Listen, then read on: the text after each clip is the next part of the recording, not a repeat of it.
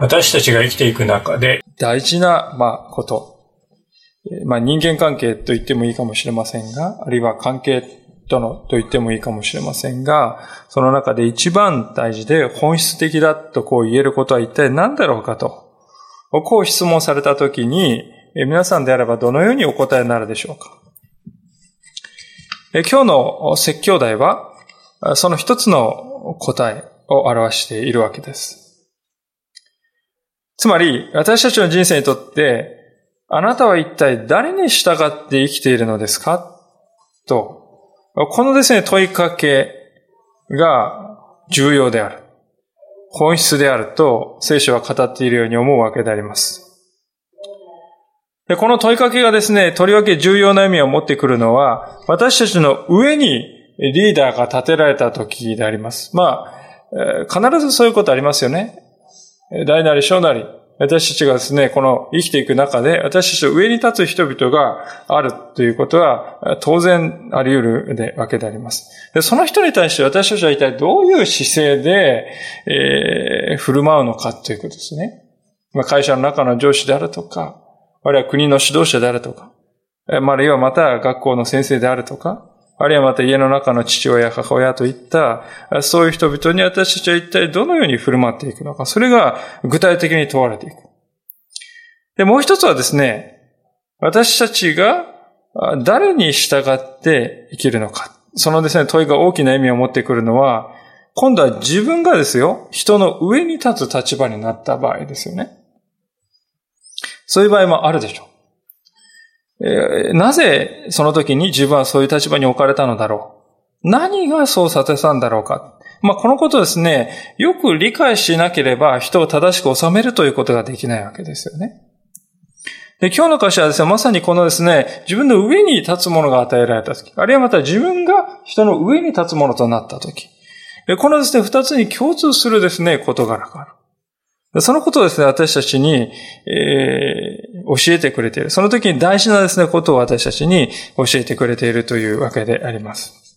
で、最初にですね、今日の箇所で取り扱われるのは、人の上に立つ立場になるときに心がけるべきことであります。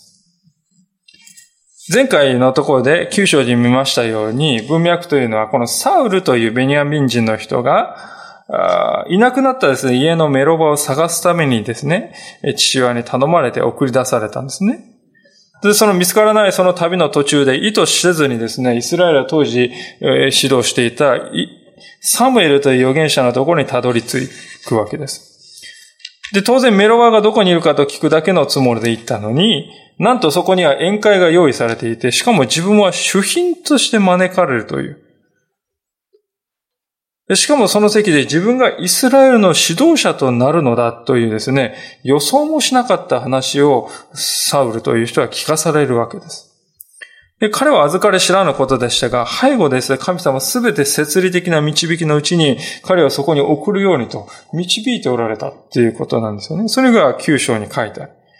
で、サウルは当然、驚き、戸惑って目を白黒させて驚愕したかもしれませんが、サムエルは、一晩ここにお泊まりくださいと言って泊まらせ。で、その翌朝にですね、起こったのが今日の十章の出来事なんであります。一節でこう書かれております。サムエルは油の壺を取ってサウルの頭に注ぎ、彼に口づけしていった。主がご自身のものである民の君主として、あなたに油を注がれたではありませんか？と、こう言うんです。この油というのはですね、まあサラダオイルとか安いですね、そういう油じゃありませんよね。良い香りがする、非常に高価な香油であります。で、それをですね、頭から注ぐということは、神の霊がですね、この油のように滴るようにですね、下る。神の力がこの人のうちに宿るということを象徴的に表しています。で、当時のイスラエルでですね、この儀式っていうのは祭司を任命するときに行われておりました。で、そういうような尊い行為がですね、サウルの頭に惜しみなく注がれた。まさに王を任命するにふさわしい、そういう瞬間でありました。私はしかしながら、ここでサムエルが語っているですね、次の言葉に、まあ、心打たれる思いがするのです。それは、主がご自身のものである民の君主としてあなたに油を注いだ。ご自身のものである民。ご自身のものというのはですね、これはですね、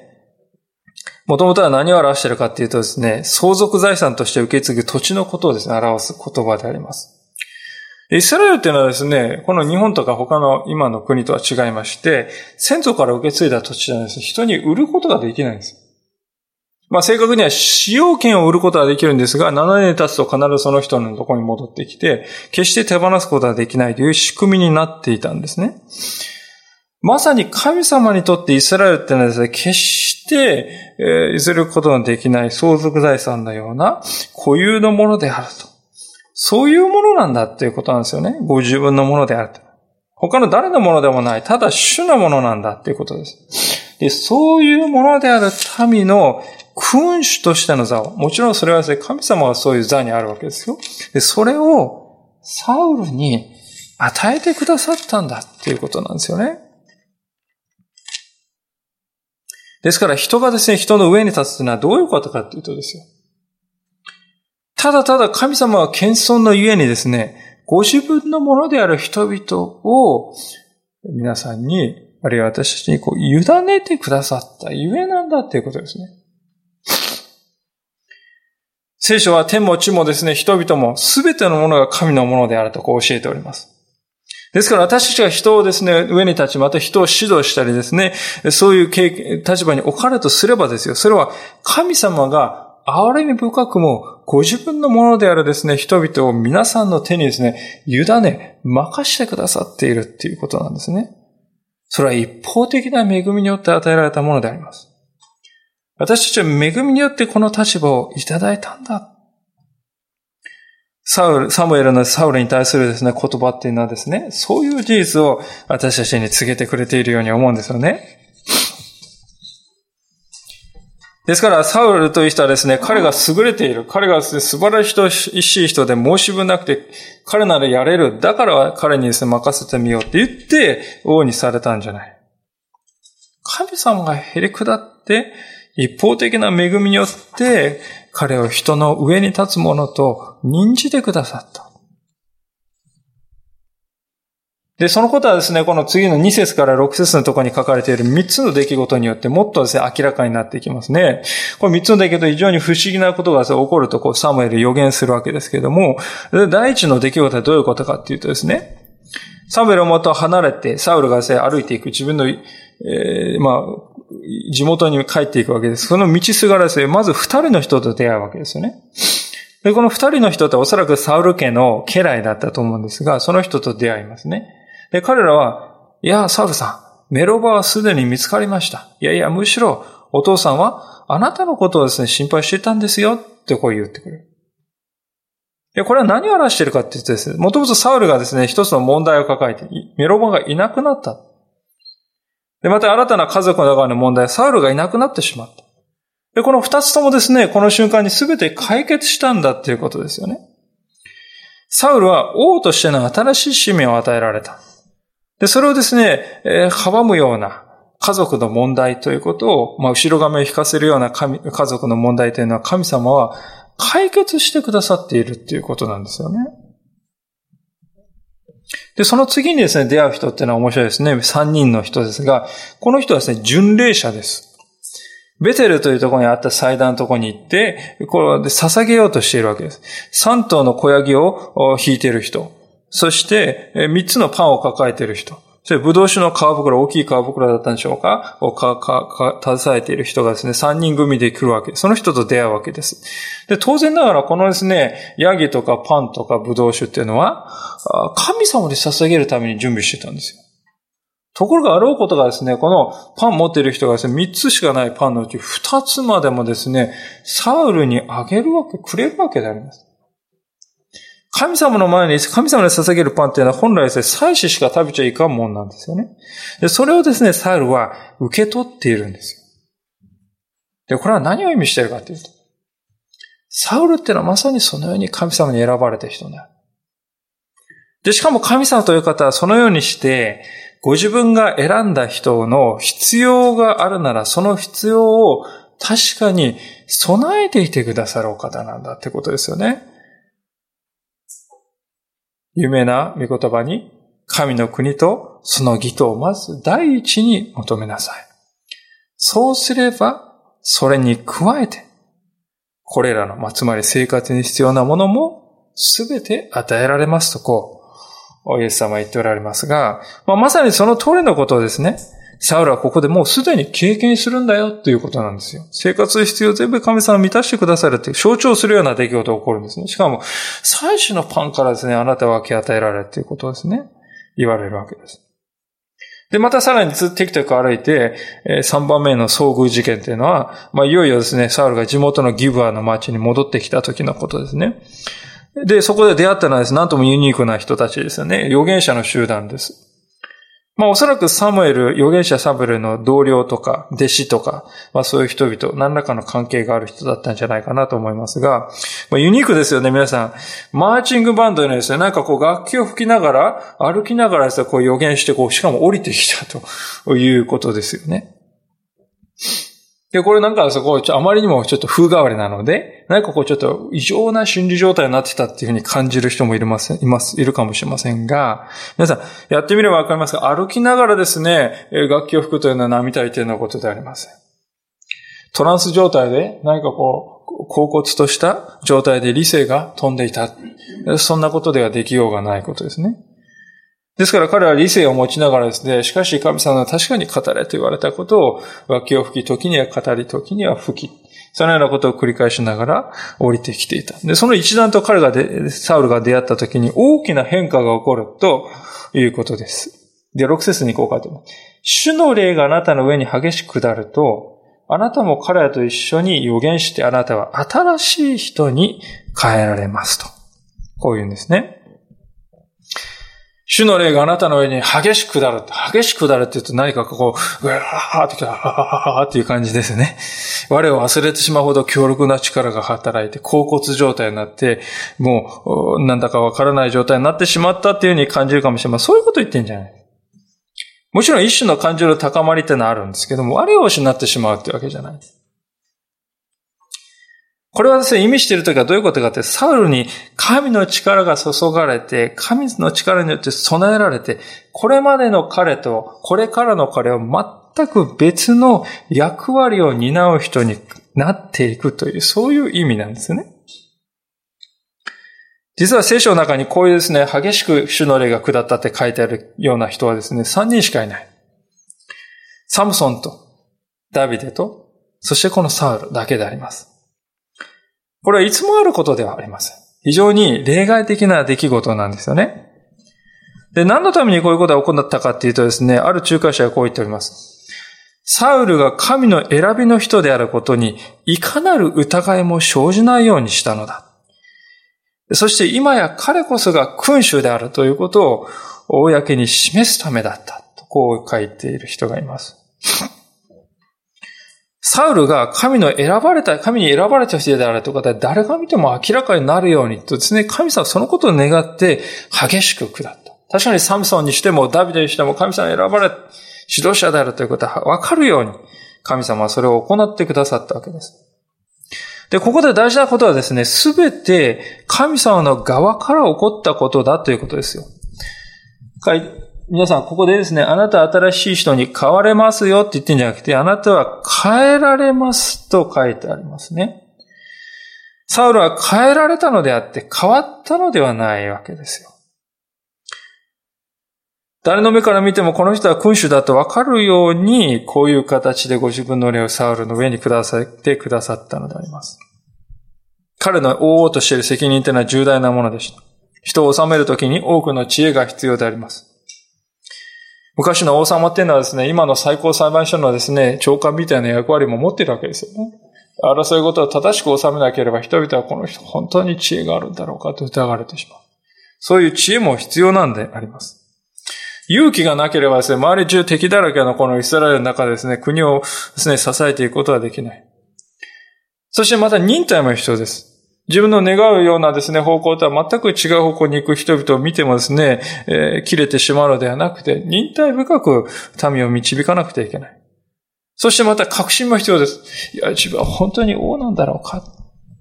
そんな疑いがいつもあるようでは、人々を導くことはできない。まあそういうですね、心の恐れ、備えが必要なんですが、そういうものは全部ここで神様が備えてくださった、整えてくださったということなんです。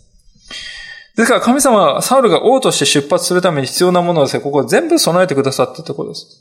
家族の問題が解決しました。物質的な必要も満たされました。そして心の備えもしてくださいました。そうですね、三段階のですね、神様の備えっていうのがあるんです。ですから、私たちが人の上にですね、立つように神様がですね、導いてくださったときに、神様は必ずこういうですね、もし神様の飯であるなら、必ずそういう備えを私たちに与えてくださるのだということを今日しっかりと覚えたいわけであります。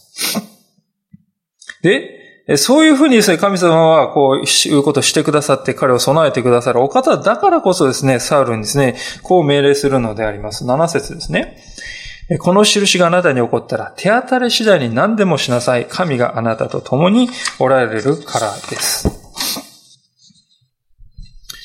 えー、ここで手当たり次第何でもしなさいって書いてあると、まあ何かですね、こう気の向くまま、風の思うままにですね、好きなことをやっていいんですよとこう言われているように感じますが、これはそういう意味ではないんですね。これはですね、元々の言葉をですね、考えて意味を取ると、あなたの手が当然行うべきことをしていきなさい。しなさい。そういう意味であります。つまり、サウルがこの時、サウル手を動かしてですね、当然すべきことは何かっていうと、あなたは手腕を発揮して、あなたこそが主に任命された君主であることを証明していきなさいよっていうことなんですよね。そういうふうにサウルに命じておられるわけです。で私はですね、神様はですね、この命令をこんなすぐにですね、与えてくださっているということはとても興味深いことだなと思うんですよ。と言いますのは、この前の説までのところはですね、基本的にサウルは受け身なんです。神様がそんで全てを備えてくださるよってこう言われて、サウルはそれを、はい、ありがとうございます。受け、受ける。受け身の立場であります。ところが7節に来るとですね、今度はですね、神様、行動しなさいってですね、受け身じゃなくて能動的な命令を与えるわけです。私たちはですね、信仰を持っった時に、神様が新しいことをしてくださいますよって、皆さん人生を変えて新しくしてくださいますって言った時にですね、どうでしょうか？ああ、そうか、神様はしてくださるんだから、何もしないで、ただ受け身の状態で、ただ待っていればいいんだっていうふうにですね、誤解してはいないか。ということですね。サムエルはここでですね、何と言ってるかっていうと、あなたは今神の霊に満たされたならば行動しなさい。今までとは違うことをしなさい。神様に期待して、これまでおじけついてできなかったことにチャレンジしていきなさいっていうことですよね。具体的には、ペリシ人の脅威にさらされて縮こまっているイスラエルの現状を、そういう状況を変えるようにあなたはチャレンジ、立ち上がっていきなさい。そうチャレンジされたんですよ。皆さん、神様に期待して生きる人生というのは、神様は何とかしてくれるから、自分は何もしないで待っていればいいんだって。そういう話では決してないということです。むしろその反対であります。神様が共にいてくださるから私は何でも挑戦していこうじゃないかっていう前向きな生き方をですね、神様は私たちに期待しておられるということなんです。以前、福音番組の中で、あるクリスチャンの方のですね、インタビューの番組を見たことがあります。その方は一代でですね、お菓子の店を築き上げた方なんですが、だいぶまあお年を召されていたんですね、インタビューの時は。で、そのですね、方は苦労の多かった人生をですね、振り返りながら、自分にとって信仰というものはどういうものかということを語ってくださったわけですが、その言葉にですね、私は非常に教えられたんですね。どういう言葉だったかというと、こういう言葉でした。私にとって信仰というものは困難から逃げるためにあるのではありません。困難に立ち向かうためにこそ私は信仰を必要としているのです。信仰を持っているからこそ私は困難に勝利できるんです。そう言っておられたんですね。私が信仰を与えられているのは困難から逃げるためではない。逃げ道を与えてくれるから信仰してんではない。困難に立ち向かい勝利していける力を与えてくれるから私は主をですね、信頼している。困難に立ち向かうための私のこの信仰なんです。皆さん、信仰というものをそういうふうに捉えるということは非常に大事ではないでしょうか。ともすると私たちは困難から逃げるための方便としてですね、信仰を利用することがあるわけです。神様、何とかしてくださいって言ってこう祈る。でも祈るんだけど自分は何もしない。自分も変わろうともしないわけですよね。生き方を変えようともしない。当然状況は変わらないわけです。で、何も変わらないとですね、お祈りしても何も変えてくれないじゃないですかって言って文句を言うんですね、神様に。私自身もそういうですね、理解をしていた時期があったと思います。で皆さん、サムエルはサウルに何と言ってるでしょうか神の霊があなたに注がれている。精霊が注がれている。あとは神様に全部任せて、あなたはそこに待っていればいいんだよ。そういうふうに言ったでしょうか？そうではない。サムエルは手を動かして実際に行動してみなさい。神様が共にいてくださるんだから信頼して思い切ってやってみてごらんなさい。恐ろしいと思っていたことを思い切ってやってみてごらんなさい。こんなこと自分で結構ないと思ってたことをやってみなさい。そう言ってるわけですよ。サウルはここで、いや、そんなことでペリシ人ダメです。あんな自分でできそうにありません、できこありませんって言って、こう、いつもそうなってたですね、イスラエルの運命っていうのはどうなったかと。神様はですね、私たちが状況を変えようとして実際に行動するとこにそこに相まって、えー、働、共に働いてくださるお方だということを私たちはぜひ覚えたいのです。確かに恐れはあるかもしれません。まあ、小さい子供を見ていますと、まあ、我が家の小さい子供などを見ていますとですね、えー、親がですね、目に見える距離にいないとですね、えー、不安があってですね、普段ですね、大胆に普通にできていることまでできなくなってしまうということがですね、あるわけです。で、反対にですね、親がこう、うーんとかって言ってですね、まあ、20メートル距離あったとしても、こう見ているとですね、なんて言うんですか、こう、大胆に振る舞いますね。普段やりもしない。ことをですね、なんかやろうとして、無謀だと思うようなことをですね、時にやろうとしています。それはどういうことかっていうとですね、彼らですね、もし何か危険な、これやってみて何か危険なことやまずいことが起こっても、ね、お父さんいてくれるんだから助けてくれるだろうと思ってるからですよ。だからできるんですね。で、お父さん見ててくれるから守ってくれるから、じゃあもっとこの高い滑り台によじ登ろうって言ってできるようになるわけですね。神様は共にいてくださる人生ってそういうもんじゃないでしょうか。もし私たちは大胆に新しいことにチャレンジします。その結果ですね、失敗したり窮地に落ちることあるんですよ。でもそういうことは万が一あっても共にいてくださる神様がですね、えー、助けてくださる。何とかしてくださるんです。だからあなたは、後ろのことをですね、こういうこと考えてこうなったらどうしようかと恐れるんじゃなくて、安心してチャレンジしていいんだよということなんですよ。そういう印をサウルは与えられているわけです。現代という時代は本当に失敗を恐れる時代になったなと思います。今の時代というのは挑戦してせ、何か挑戦して失敗するぐらいだったら、初めから何もしない方がいいんじゃないか。そんな考え方をする社会になってきています。10代や20代のです、若者たちが、一度失敗したらもう這い上がれないんだ、なんてですね、口にしているわけであります。そういう人にこそ、聖書は力を持っている。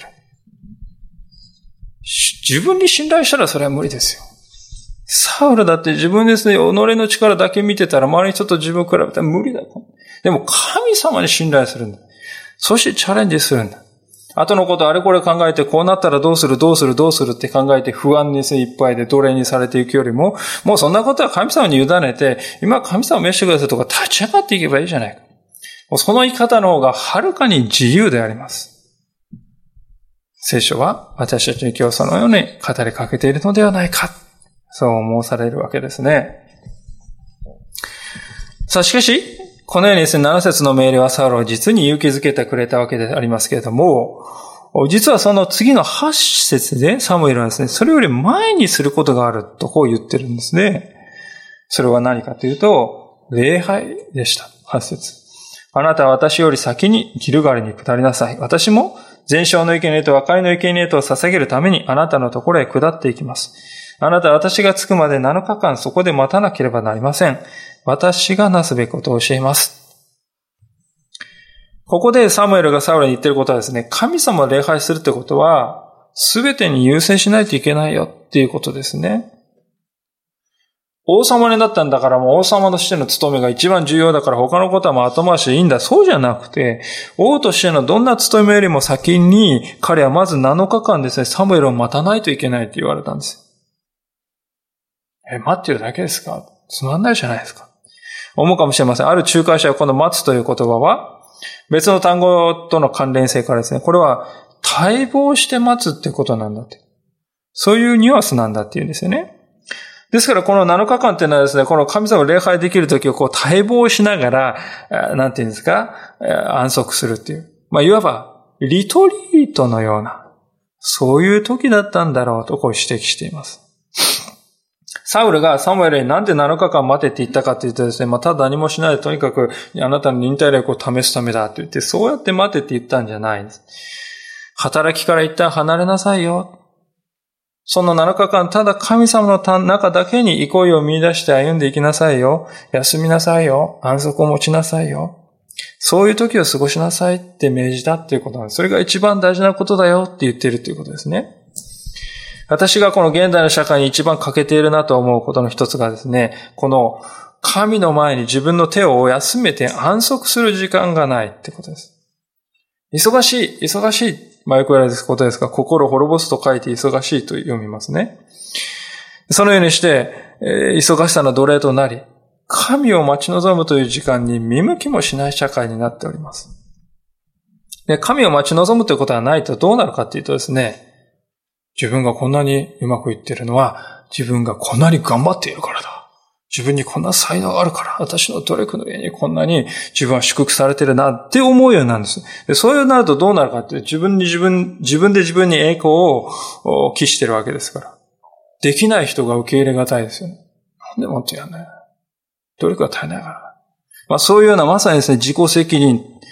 すべてがそういうもんなんだって、そして人を裁き切り捨てるような社会にまた変わってきてるんではないかと思いますね。皆さん、サウルが選ばれたのはすべて神様の恵みによることだったのです。サウルはですね、なんで私なんですか？って言って、聖典の霹靂。そういうふうにして恵みによって彼は王となったんですね。私たちもいつもへり下っていたい。いや、こんな小さい私に有り余る恵みを神様与えて、しかも共にいてくださる。いいんですか？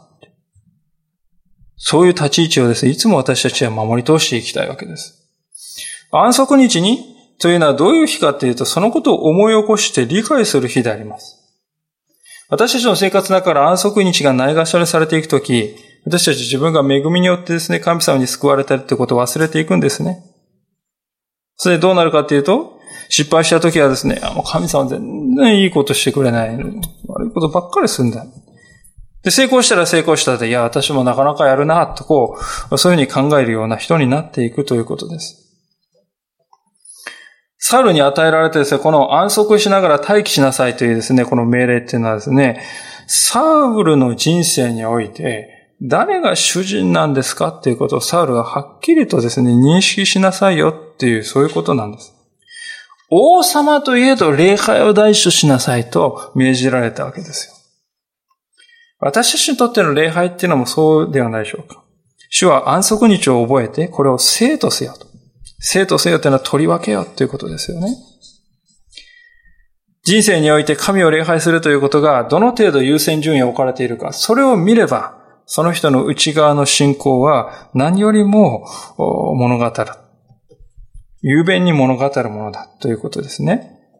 主を大事とする。その優先順位をですね、本当に私たちは大切にしていきたい。こういう社会だからこそ大切にしていきたいと、そう思うのであります。さあ、そういうわけで、サムエルはこういうことが起こると、今予言したわけですけれども、それが果たして、その通り起こってくるわけです。9節ですが、サウルがサムエルを後にして去っていたとき、彼を、神はサウルの心を変えて新しくされた。こうしてこれらすべての印はその日に起こった。まあ、ギブアの人々はですね、予言しているサウルを見て、まあ予言、あの予言って言ってもトランス状態で意味不明のことを言ってたっていうんじゃなくてですね、神様の言葉を大胆にですね、まあ、伝えるようになったってことですよね。サウル、サムエルがしているようにですね、こう皆さん。そういうですね、姿をですね、もう燃やされているサウルを見て、なんだって言って、ね、戸惑っている姿がここに書いてありますよね。騎手の息子は一体どうしたことか。全然違う人になったようだ。こんなですね、疑問が街のあちこちで飛び交って。で、サウルの話を聞いているうちにですね、予言を聞いているし、どうやら本物の予言らしいと。わかるとですね、彼らの父は一体誰だら、誰だろうって言うんですね。これ、騎手の息子って言ってるわけですから、お父さんがわかんないって意味じゃない。誰がサウルを指導した父親代わりに指導したんだろうかって意味なんですよ。しまいにはですね、この街の中でサウルもまた預言者の一人なのかっていうですね、そういう言葉がですね、もうあんまりにも使われるんで、ことわざのように、耳だこのようになってしまったと聖書は記録しております。人々が街で集まってですね、なんか、井戸端会議みたいなのが始まるとですね、ねえねえ、あのサウルなんだけど、預言者の一人なんかしらっていう、そういう話がもう必ずあちこち起こるようにほどになってしまった。それほど予言するサウルの姿って強力な印象を与えたわけです。彼が変えられたっていうことは誰にも明らかだった。しかしそういうふうに噂が起こるとしばしば興味本位の好奇心の反応が引き起こってくることがありますね。案の定ですそういう人がいたと。家に帰るとおじさんがですね、来て、サウルにあれこれと聞き出そうとするわけであります。15節サウルのおじは言った。サムエルはあなた方に何と言ったか私に話してくれ。サールはおじに言った。メロバは見つかっているとはっきり私たちに知らせてくれました。サウルはサムエルが語った大いのことについては、おじに話さなかった。サウルはおじいさんに親しいおじさんだと思いますが、大いのことは一切話さなかったと書いてあります。この時のサウルという人は、自分に与えられた計り知らない神様の恵みをですね、得意げにですね、人に言いふらし自慢するような人ではなかったということです。あまりに大きなですね、経験をしたということもあるでしょう。一日でこれらすべてのことが起こったと書いてある。もちろん、そういうこともあるにしても、何よりもですね、彼がこのことを話さなかった理由というのは、自分なんかこんな務めには到底値しないものだっていう感覚を持っていたからでしょうね。小さなことかもしれませんが、私たちはですね、この初めの頃のサウルが持っていた、このへりくだりの姿に目を留めたいのであります。私たちもイエス様を信じて救われた当初は、大なり小なりこういう考えを持っていたんじゃないでしょうか。私みたいなものをただ憐れみによって救っていただいた。それ以外にないんだなって思っていたんじゃないでしょうか。いつの間にかそれはやや当たり前なんですよ。もうね、自分もクリスチャン生活30年、20年、それなりのものになった。奉仕もしている。捧げもしている。見事も読んでいる。まあ自分もね、そういうものになってきた。そういう思いが本当に私たちの中に入り込んでしまう。ただ、恵みによって私は救われている過ぎないというところに留まり続けるということはいかに難しいか、サウルの後の歩みを見ていると私たちは教えられますが、だからこそ、私たちは、初めの心を守り通していく。それがどんなに大切かということを今日改めて覚えられ、覚えたいのであります。さあ、聖書はいよいよそして今日のクライマックスの箇所にたどり着くわけであります。サウルが全イスラエルが集められたですね、大群衆の前で公に王であるということが宣言されるその時であります。17節サムエルはミツパで民を主のもとに呼び集め、イスラエル人に言った。イスラエルの神主はこうせられる。私はイスラエルをエジプトから連れ上り、あなた方エジプトの手と、あなた方を虐げていたすべての王国の手から救い出した。ところであなた方は今日、すべての災いからと苦しみからあなた方を救ってくださるあなたの神を退けて、いや、私たちの上に王を立ててくださいと言った。今あなた方は部族ごとに、分断ごとに主の前に出なさい。サムエルがですね、人々を集めて一番最初にしたことはですね、あなた方は自分を救ってくださり、これからも救ってくださる、この神様を退けたんですよ、ということですね。もう一度思い起こさせるということです。で、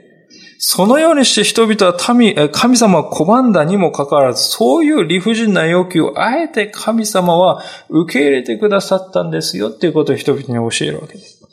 すべては神の忍耐と憐れみによってこれから起こることであります。とこう言うわけですね。そしてサウルがですね、選ばれるわけですが、くじが選ばれます。大きな部族が選ばれ、次に中くらいの士族が選ばれ、そして今度は家族がですね、選ばれ。そしてその中で特にまたサウルという人がくじで当たるわけですね。で、当たったにもかかわらず、しかしサウルの姿はどこにも見当たらなかったと聖書は証言しています。サウルさん本当にいるんですかね？いないんじゃないですか？そして、神様に尋ねた時の神様の答えっていうのは実に印象的ですよね。22節。主は、見よ、彼は荷物の間に隠れていると言われたって書いてありますよ。サウルはなぜ隠れたんでしょうか？いやいや、サウルシャイな人で、人前に出ると赤面恐怖症で対人恐怖症だったからじゃないか。緊張しきっていたからじゃないかってこう言いますが、そうではないでしょう。サウルは自分がつこうとしている地位というものがいかに重いかということを誰よりもよく理解していたのです。契約の民イスラエルをですね、これまで導いてこられたのは、ただ神様でした。その神様が、ご自分の権威をですね、王である人間に委ねていく。そういう国家に変わっていく。歴史の転換点です。イスラエル史の中で一番重要な瞬間とも言えるような、そういう時に自分は責任を一身に負う。そのことを知ってからはですね、恐れたわけですよね。そのような栄光ある務めを自分が受けるということを彼はただただ恐れたのです。だから身を隠したわけですよね。皆さん、神様の前で自分が何をしているか、どんな使命を与えられたかっていうことがいかにですね、その重大さっていうのをわきまえている人はですよ、努めて自分を隠そうとするんですね。栄光を受けになるのはただ神様であって自分ではないということをわきまえているのであります。で、その栄光の主から託された任務っていうのはどれほど重い務めであるかっていうことがちゃんと分かっている人はですね、不用意にですね、主の前に、はいとか言ってですね、飛び出すようなことはしないのであります。この世の権力者たちは正反対であります。メディアを見るならば、彼らはいかに自分を表すか、いかに人々に自分を売り込むかということですね、救急としている。しかし、イスラエルの君主はそうではない。この違いこそですね、世の王国とイスラエルのという王国の根本的な違いだと言えるでしょう。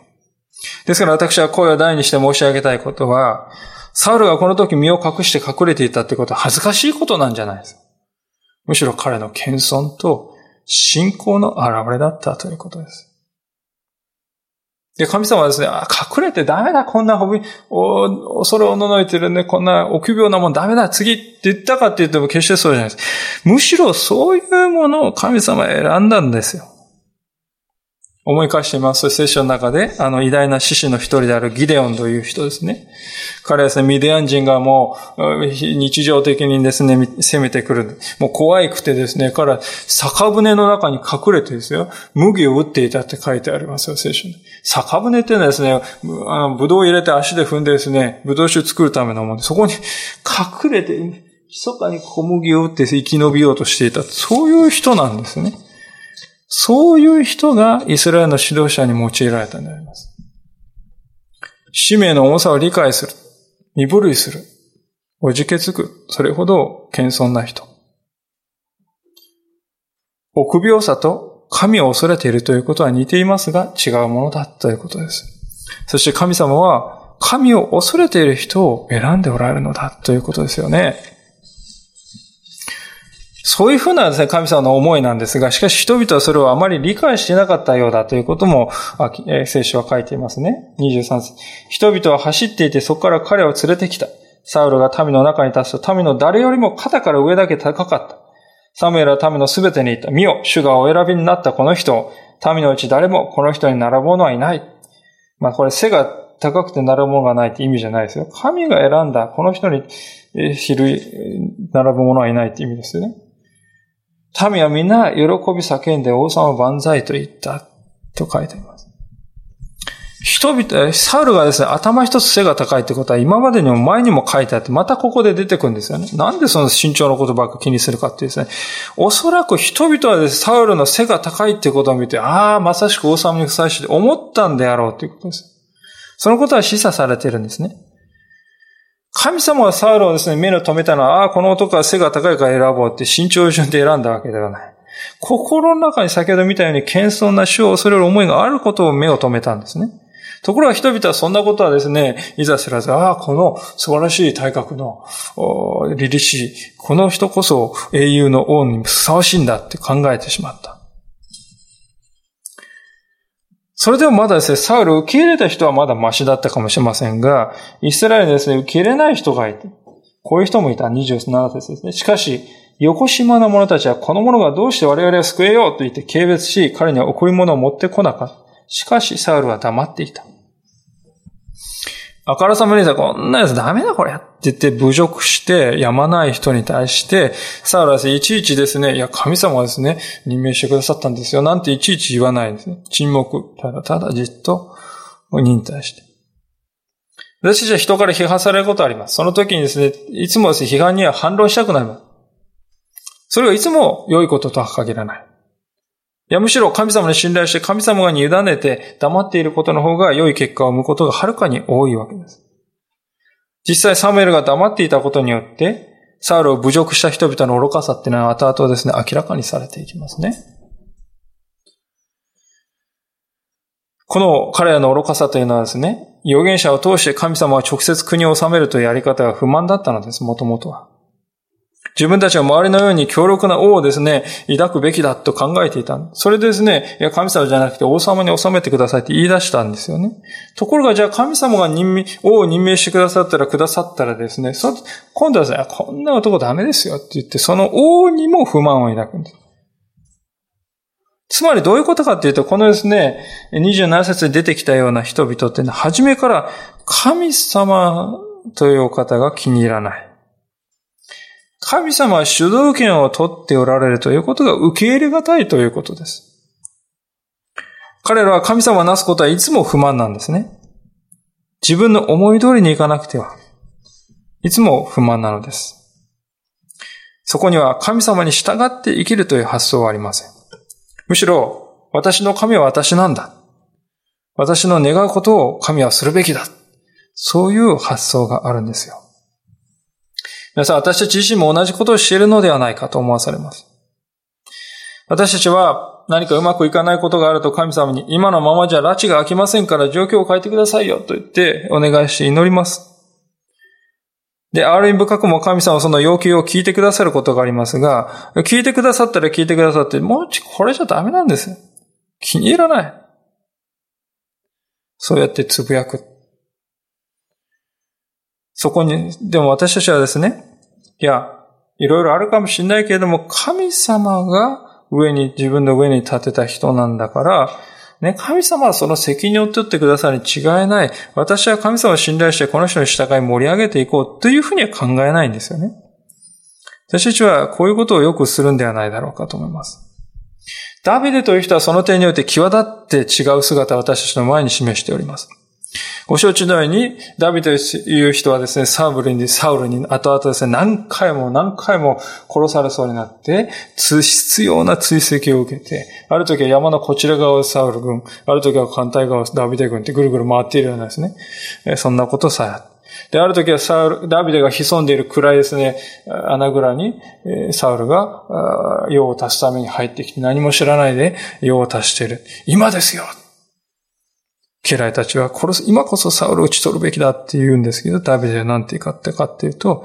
この方は主が油を注がれたお方。その方に手を出すことなど決してできないと言って、サウルを尊重したのです。自分を殺そうとしてくるような人物に対してなのに、その人を敬い、彼を尊重し、サウルが死んだ時は、ダビデは心から嘆き悲しんでやまなかった。すべては神様がこの人をお選びになったのだから、という事実のゆえに、ダビデはそうしたのです。そこまで神様のなさることにをですね、尊重したという、そういう信仰を持っていたからダビデという人は、このですね、このイスラエルの歴史の中で比類のない存在なのであります。私たちに求められているというのもこの姿勢だと思うんですね。私たちですね、普段生活している自分の上司とか、あるいは先生とかですね、家の家族とかですね、もうどうしても気に入らないっていうことあると、もちろんあるんです。私たち弱い。人間弱い性があります。で、この人は気に入らないからといって、こう切って捨てるんじゃなくて、いや、神様はこの人を何らかの意味があって私の上に置いてるんじゃないだろうか。今の私はどうもこの理由っていうのはわからないけれども、じゃあ神様のお考えって私よりもですね、低いはずがない。神様には素晴らしい関係が、ご考えがあるんだ。神様には神様のお考えあるんだから、神様を信頼して一つこう、従っていこうかなと。そういう信仰がですね、私たちの人生を変える力となるということです。ですから結局ですね、私たちの人生問われていることは、自分、私たちが人の上に立つ立場になろうと。また人の下に立つ立場になろうと。結局はですね、一番大事なことは、神様に従って神様を尊重して生きるという、このことに尽きるんだということですね。私たちは誰に従って生きているんでしょうか？神様に従って生きているのか？それとも自分自身に従っているのか？今日もう一度心して自分自身に問いかけようではありませんか？お祈りをいたします。